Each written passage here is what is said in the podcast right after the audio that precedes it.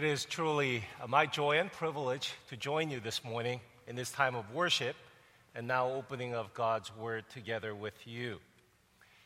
As been noted already, this is a, a weekend that we as a nation have set aside to particularly reflect upon certain themes from the writings and teachings of the Reverend Dr. Martin Luther King Jr. Themes such as racial equality, civil rights for all, justice, nonviolence, so forth. But often, one theme that was very dear to his heart that gets often left out in our collective uh, reflections is this theme reconciliation. In fact, in one of his late writings, he, uh, he, I would like to read you a quote of where he expresses his heart for reconciliation in this one sentence. There is another element that must be present in our struggle that then makes our resistance and nonviolence truly meaningful. That element is reconciliation. Our ultimate end must be the creation of the beloved community. This morning, I would like to invite you to reflect with me by looking at a very short passage in the Psalm 133 to see this biblical imagery or image of what reconciled beloved community looks like. So if you have your Bible, please open with me to Psalm 133. Psalm 133, a song of ascents of David. How good and pleasant it is when brothers and sisters live together in unity. It is like precious oil poured on the head, running down on the beard, running down on Aaron's beard, down on the collar of his robe. It is as if the dew of Hermon were falling on Mount Zion, for there the Lord bestows his blessing, even life forevermore. Would you join me in prayer this morning? Our gracious God in heaven, thank you for the truth of your living word. And now, as your children, as we gather around and open your holy word, we pray, O oh God, your Holy Spirit be our teacher and work in minds of our hearts that we might be not only be informed by your word, but be transformed by it. In Christ's precious name we pray. Amen. We're told this psalm is a song of ascents. And as you know, Song of Ascents are those particular psalms going from Psalm 120 to 134 that God's people often sang as they were going up on a pilgrimage toward Jerusalem, to the temple of God, which was literally sitting up on the top of a tall mountain. Therefore, Song of Ascents. Particularly, there were several times a year that God would mandate his people to worship God at this temple, to come together, all different tribes going up the hill in worshiping him. Now imagine with me you are in that crowd, going up that hill, surrounded by thousands of God's people in order to worship God. And as you're going up that hill, you're singing this song. And as you look around, there are some who you would recognize. They are familiar to you because they're part of your tribe or they're from your village. But the vast of the rest, they're strangers to you. You'll find old and new, men, women, people from different tribes, different regions in the nation. They're strangers, and yet, as you go up that hill singing this psalm, there is this sense of oneness because you are sharing this journey, because you are going toward the same destination, because you are worshiping same God and because you are claimed by this same God. But note, today's psalm says that you are to relate to one another not merely as traveling companions, but as brothers, brothers and sisters. That's NIV. Or NRSV's translation says, the kindred, this language of family. That's how you are to relate to one another. Now, this theme of God's children belonging to a same family becomes even more explicit in many of the writings in the New Testament because of what Christ has accomplished on the cross. And one of those passages is Ephesians chapter 2. And if you have a Bible, please turn to that passage, Ephesians chapter 2. And in that chapter, Apostle Paul outlines this glory of the gospel of Christ, particularly the meaning of the cross of Jesus. And from verses 1 through 10, Apostle Paul teaches that because of what Christ has done on the cross, now we are reconciled with our God above. That vertical reconciliation has been achieved and given to us as grace as gift. That our salvation is not something we earn, but because of what Christ has done on the cross, now this reconciliation is gift that God has given to us. And then starting verse 11, Apostle Paul outlines another aspect of reconciliation that often gets overlooked in our Christian life, and that is a horizontal one that as we had been reconciled with God above, also because of what Christ has done on the cross, now there is horizontal reconciliation done and given to us as a gift. And Apostle Paul is bringing this truth out, particularly because in the early church, there had been a deeply seated sense of animosity between Jewish Christians and Gentile Christians those who are coming from non Jewish background. And Paul is addressing that conflict. And let me just read from verse 14 through 17 and then verse 19. For Christ Himself is our peace, who has made the two one and has destroyed the barrier, the dividing wall of hostility by setting aside in his flesh the law with its commands and regulations. His purpose was to create in himself one new humanity out of the two, thus making peace, and in one body to reconcile both of them to God through the cross by which he put to death their hostility.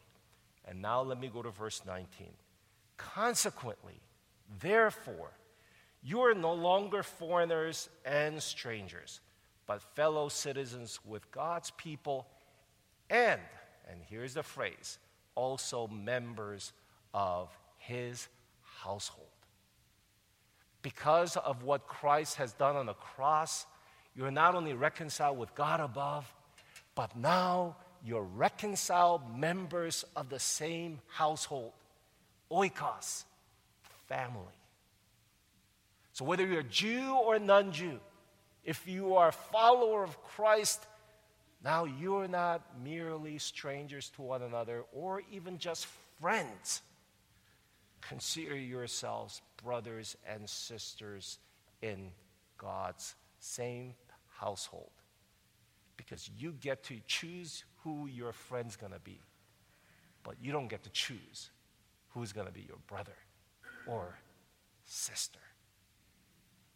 And Apostle Paul reminds us this reality of the gospel. It's a gift God is giving to you. Now live into that reality of reconciliation. I met my wife Phyllis when I was in college. Uh, she, like myself, comes from a Korean American background.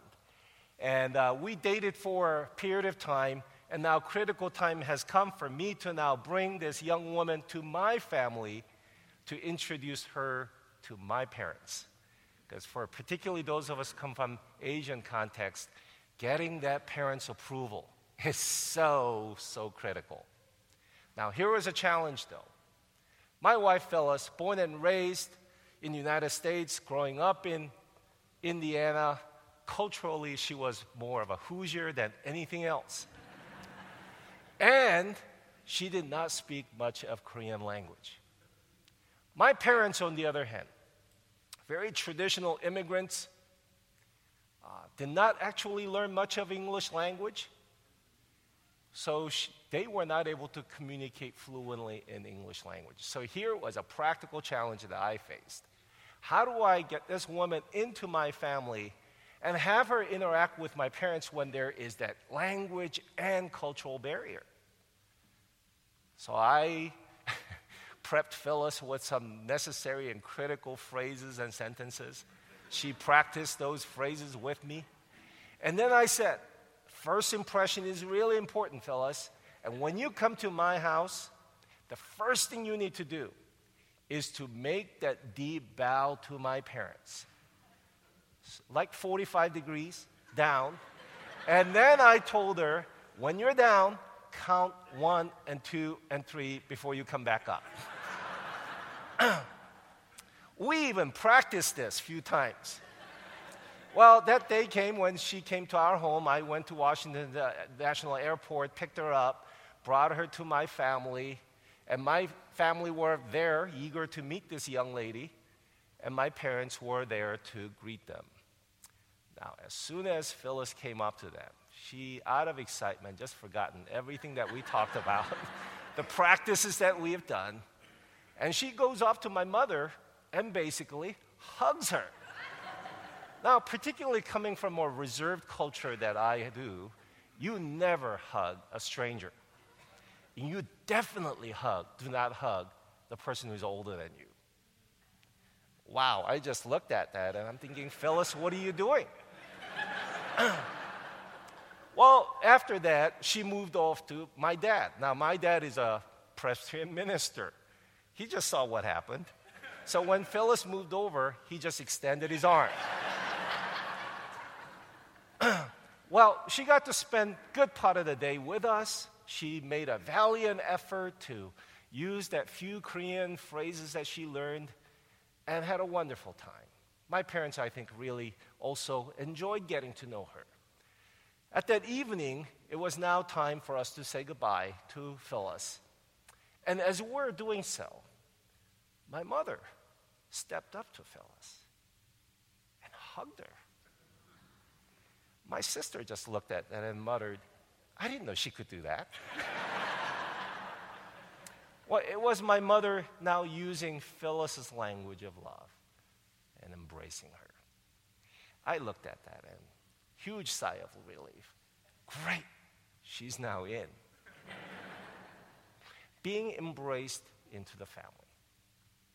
There's a well known Croatian American theologian named Miroslav Volf who wrote a wonderful book called Exclusion and Embrace. A book late, later became the book of the year by Christianity Today. It is a wonderful theological reflection on how Christians ought to relate to one another, particularly when we come from so different backgrounds. And he uses this imagery of embracing others as a very important part of Christian fellowship. And in that context, he explains this, what he calls practice of embrace, involving two very critical steps. He says, in order to embrace another, particularly those who come from different background than I, whether it be race, culture, or social economic class, the first thing we must do is to open up our arms. Because you cannot embrace another person if you do this. But then he noted that that gesture of opening your arm signifies two things. One, it is of a humility that I by myself, or our people by ourselves, somehow we're lacking. We're not all sufficient. And therefore, we need you. I need you to be part of my life, to be part of my relationships. It's that sign of humility. But then, secondly, Volf notes, when we open arms like this as a gesture of embrace, it also signifies a vulnerability. You know, this is a rather vulnerable position, isn't it? You're risking something, you're opening yourself to possible hurts. And then, secondly, he says, after you do your first part, this, now the second part of embrace is to gently and lovingly bring your arms around that person in a closure. And it's at that point, Volf points out, that our human nature and our human tendency being what it is, we have temptation to give the other person what he calls oppressive bear hug of assimilation. And basically, that means we signify, yes, I'll have you in my life, but as long as you become just like me. And he says, that is not an embrace, that is an oppressive bear hug. But instead, because you are different than I, you have something to offer to me. And I accept and embrace you in your difference because it is that thing that would enrich my life. Embracing one another into God's family as brothers and sisters and dwelling together in that reality. Or to put it differently, that work of reconciliation already accomplished on the cross, that Jesus became our peace. And now, how do we appropriate that blessing and that gift in our life today? How do we steward that gift of reconciliation? And Miroslav Volf suggests one way to think about that is this continual practice of embracing one another, dwelling together in unity in a beloved community. Well, what are particular blessings then, or benefits, or that come out of such a life together? And next two verses outlines two particular blessings that the Psalm 133 points out. So let me go to uh, verse 2 of Psalm 133. It is like precious oil poured on the head running down on the beard, running down on Aaron's beard, down on the collar of his robe. Now, for modern readers like ourselves, we're a little puzzled about how that verse 2 is a blessing. I mean, it has this imagery of just oil dripping down from head to the toe. I mean, we do live in a world where we pay money to get oil out of our hair, and here is something that is quite opposite. Of course, for Hebrew readers, the reference, they get it right away. It is to Exodus chapter 29, where there is this picture of Aaron and his sons being consecrated to do God's work of being priests. And in that moment of consecration in that passage, there is this imagery of oil being poured down on Aaron and his sons' heads as a way of cleansing them, way of setting them aside for God's holy.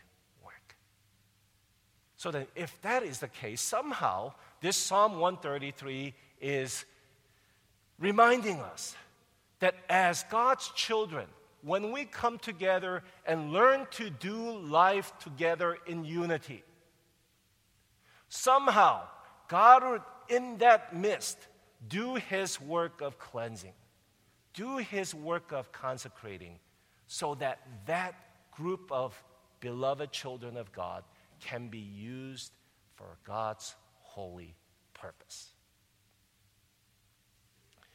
In the year of 1993, I was invited to speak at uh, 1993 Urbana Mission Convention. And some of you may be familiar with that gathering Every three years or so, 20,000 college students come together from United States, Canada mostly, but also from other parts of the world to think about God's world mission.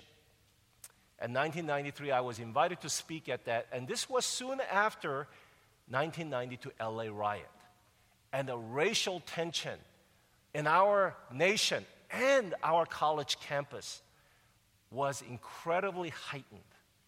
And I was at that time a university staff worker serving in a campus ministry in that context. So I brought this message to the Urbana Convention that one of the things that God is calling us to do is to engage in the ministry of reconciliation among God's people. Now, what I did not know is that that particular Urbana 1993, unusually large number of Japanese university Christian students were sent by Japanese church to attend that particular Urbana. And they were there. And I was told about 100 or so had come. And they heard my message calling for reconciliation, uh, someone who is a Korean descent. Now, this was also a time when the relationship between the nation of Japan and nation of Korea was at its worst. And as many of you know, they, we do have a history between those two nations that is not at all positive. Most recent one being that the Korea was colonized by Japan for 45 years, which ended with the end of World War II. But around that time, late 80s and early 90s, there came out an incredible story that remained invisible, that became all of a sudden public.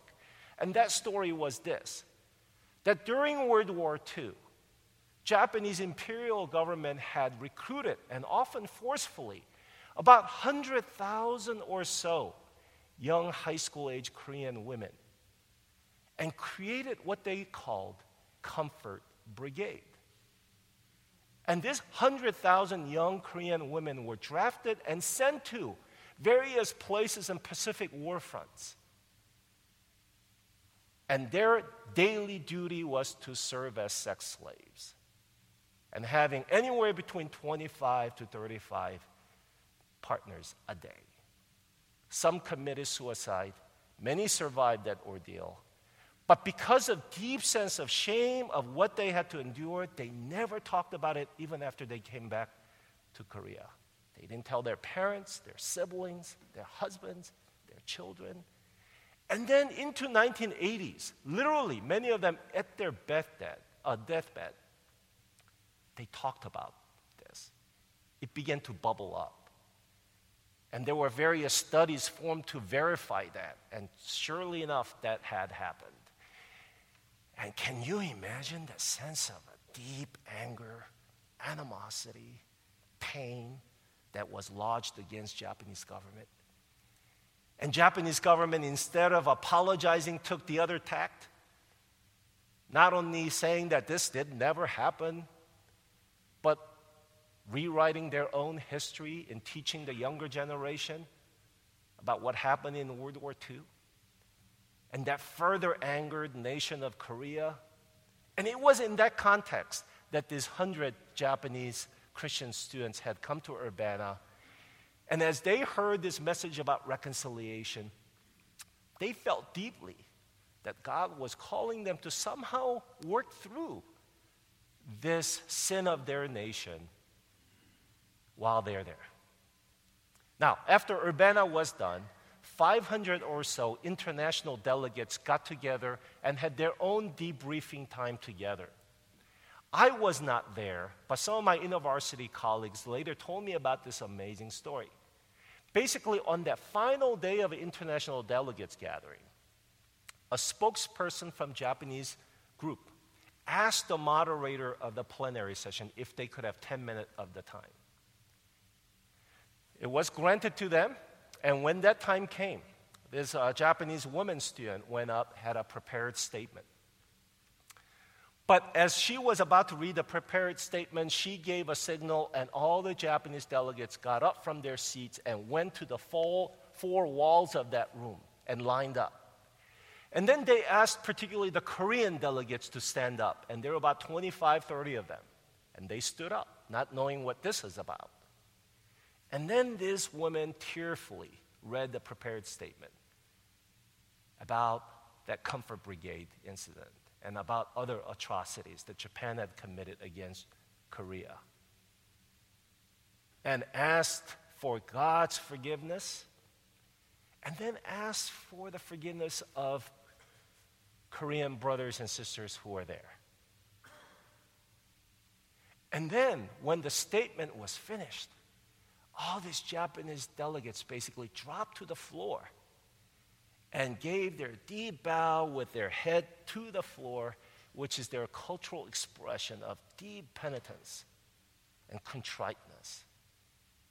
Again, I was not there, but I was told that everybody who was there, 500 or so, there are no dry eyes in that room. Now, providentially, right after that morning session, the Korean delegates were supposed to go up and lead the worship time. So they went up, and one of the praise leaders from Korea, before the praise time began, shared with not only the whole crowd, but particularly with the Japanese delegates, asking for this time their forgiveness because Korean people and the nation, and including Korean Christians, had harbored all these years deep, deep hatred against Japan and how that is not honoring to God. And asked for the forgiveness from Japanese delegates. Well, that night, the Korean and Japanese delegates agreed to come together for an hour for time of a fellowship. But that hour scheduled time basically extended into all night time of praise, time of prayer, and time of blessing each other. And out of that evening or an all night gathering, they formed a new mission group called Japan Korea Christian Fellowship. And through that fellowship, now hundreds of Korean Christian students would go to Japan during the summer month and pair up with the Japanese Christian students and doing evangelism on Japanese university campuses. And when Japanese ask, now, why is it these Koreans are doing here? They hate us. That they are able to speak in one voice. That because of what Christ has done on the cross, the power of reconciliation enables us to do the work of God together now. We are brothers and sisters in Christ. Brothers and sisters, in our society today, as we try to continually wrestle with these issues of race relations, it seems like highest bar we can set is tolerance. Can we get along with each other? I mean, that's about the best aim we can make. But what God has for us is something that is far deeper than tolerance, something that is far deeper than even inclusion. It is this reconciled, beloved community that is open to the work of God's Spirit for continual practice of repentance, forgiveness, reconciliation that the world cannot even imagine. That is the gift that God calls us to step into. Because when that happens, and then here comes the blessing on the second blessing on verse 3. It is as if the dew of Hermon were falling on Mount Zion, for there the Lord bestows his blessing, even life forever more. Once again, this one needs a bit of a translation or unpacking because for us, we're not quite sure what this imagery is about. But basically, if you are a reader living in Palestine at that time, most likely you will be living in that part of the landscape that is arid and dry most of the year, not a whole lot of rainfall coming down. And therefore, there isn't a whole lot of vegetation around you. You're, you're surrounded by brown, desert like space. Except when you turn toward north, toward the border with Syria, there stands this tall mountain, Mount Hermon. And it's so tall and its elevation so high, especially on a higher part of the mountain, there's a generous dew falling each day, which meant that Mount Hermon had this green vegetation all year around. So you may be living and working in a part of uh, Palestine that is brown and that is lacking any sign of vegetation, but you look at that north toward Mount Hermon, and there is a sign of life and life abundant. Well, this psalm is saying, as God's people, when we learn to relate to one another as brothers and sisters and live in unity in that beloved community, that world will take notice of it. In fact, isn't that what Jesus prayed for? John 17, on a night he was to be arrested. First part of the John 17, he prayed for his disciples. And then, second part, he began to pray for those who will come to know him through the ministry of the apostles. And that's basically the church. That's you and me. On the night of his arrest, what was in his heart? You know, when someone leaves behind last word or last prayer, we pay attention to that because whatever was at the center of one's heart comes out as a last remark. Now, Jesus could have prayed for dozens of things, I'm sure, but if you go to that passage, John 17, he basically prayed for one thing for his church, and that is that his followers will be one as he and his Father are one, so that the world may know that Christ was sent by God above. Somehow, our ability to dwell together as a beloved community, relating to one another as brothers and sisters, would cause the world outside to see there is something in that community a life and life abundant that we do not have out here. Could it be that Christ is indeed the living God sent by Father above? They say by year 2040, our nation will no longer have a numerical majority race group our nation's demography is changing quickly. And at the same time, unfortunately, it seems with that diversifying of our nation also comes deepening of the boundaries among people groups. What Martin Luther King Jr. fought for, the civil rights and so forth, the legal restrictions are removed, and we thought somehow that would bring the people groups closer together. But many sociologists would argue that racial tension today is just as palpable as it was 50 years ago, if not becoming even more polarized. That's the world. And if Jesus' prayer in John 17 is true throughout church history, the time that is going to be even more true, I believe, is today's polarized, fragmented society in which we live. If God's church manifests what the Psalm 133 is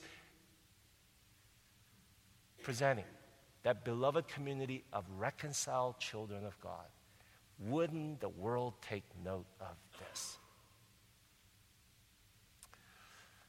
brothers and sisters, when and people from very different cultural, ethnic, racial, social, economic backgrounds come into our midst, come to this congregation, come to my church.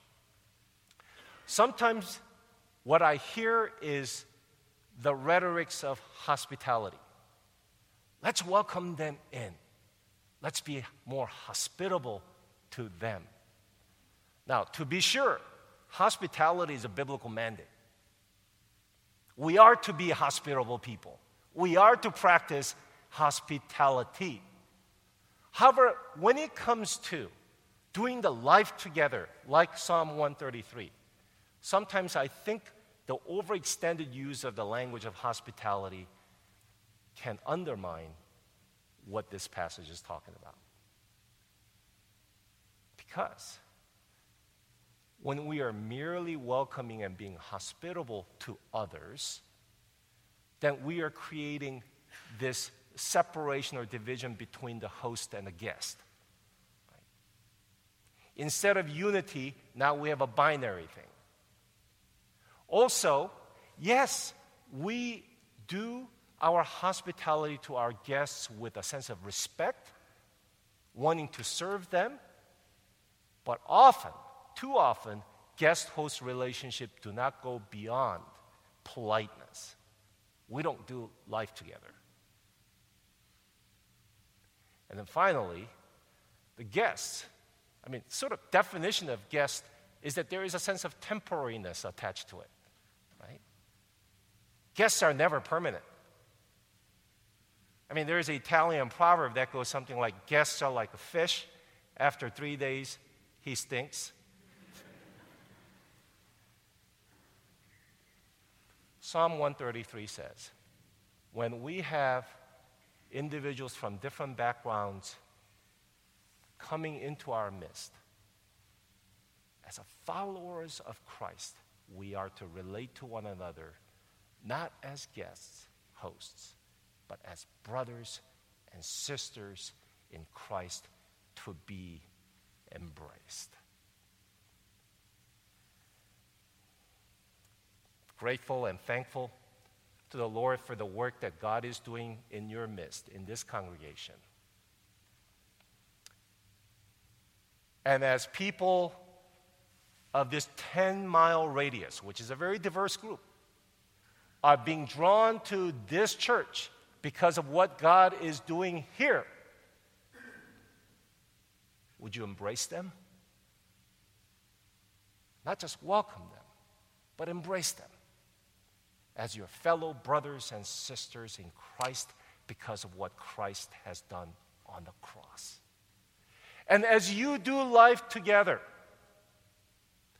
and as God's Spirit points to certain areas that calls for certain forgiveness, repentance, and reconciliation, would you be open to that work of Spirit?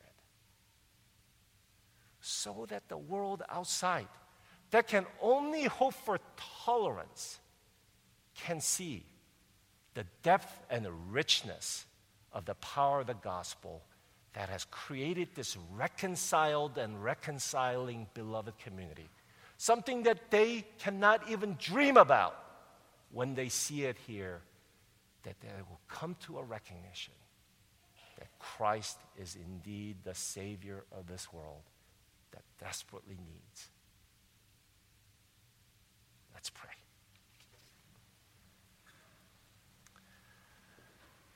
Our Father, thank you for reminding us through your word this morning this tremendous gift that you have given to us because of the sacrificial death and resurrection of your Son, Jesus Christ.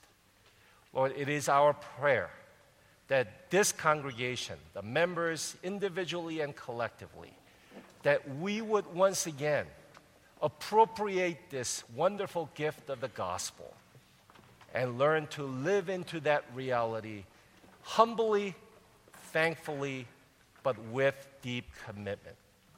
Lord, it is my prayer that as this church continually go on its journey of becoming a reconciling and reconciled community, we pray for the work of your Spirit, of strengthening and deepening of that journey that your name would be continually be glorified and lifted up because of this beloved community, Christ Church at Lake Forest. And we pray all this in the most precious name of our Lord Jesus. Amen.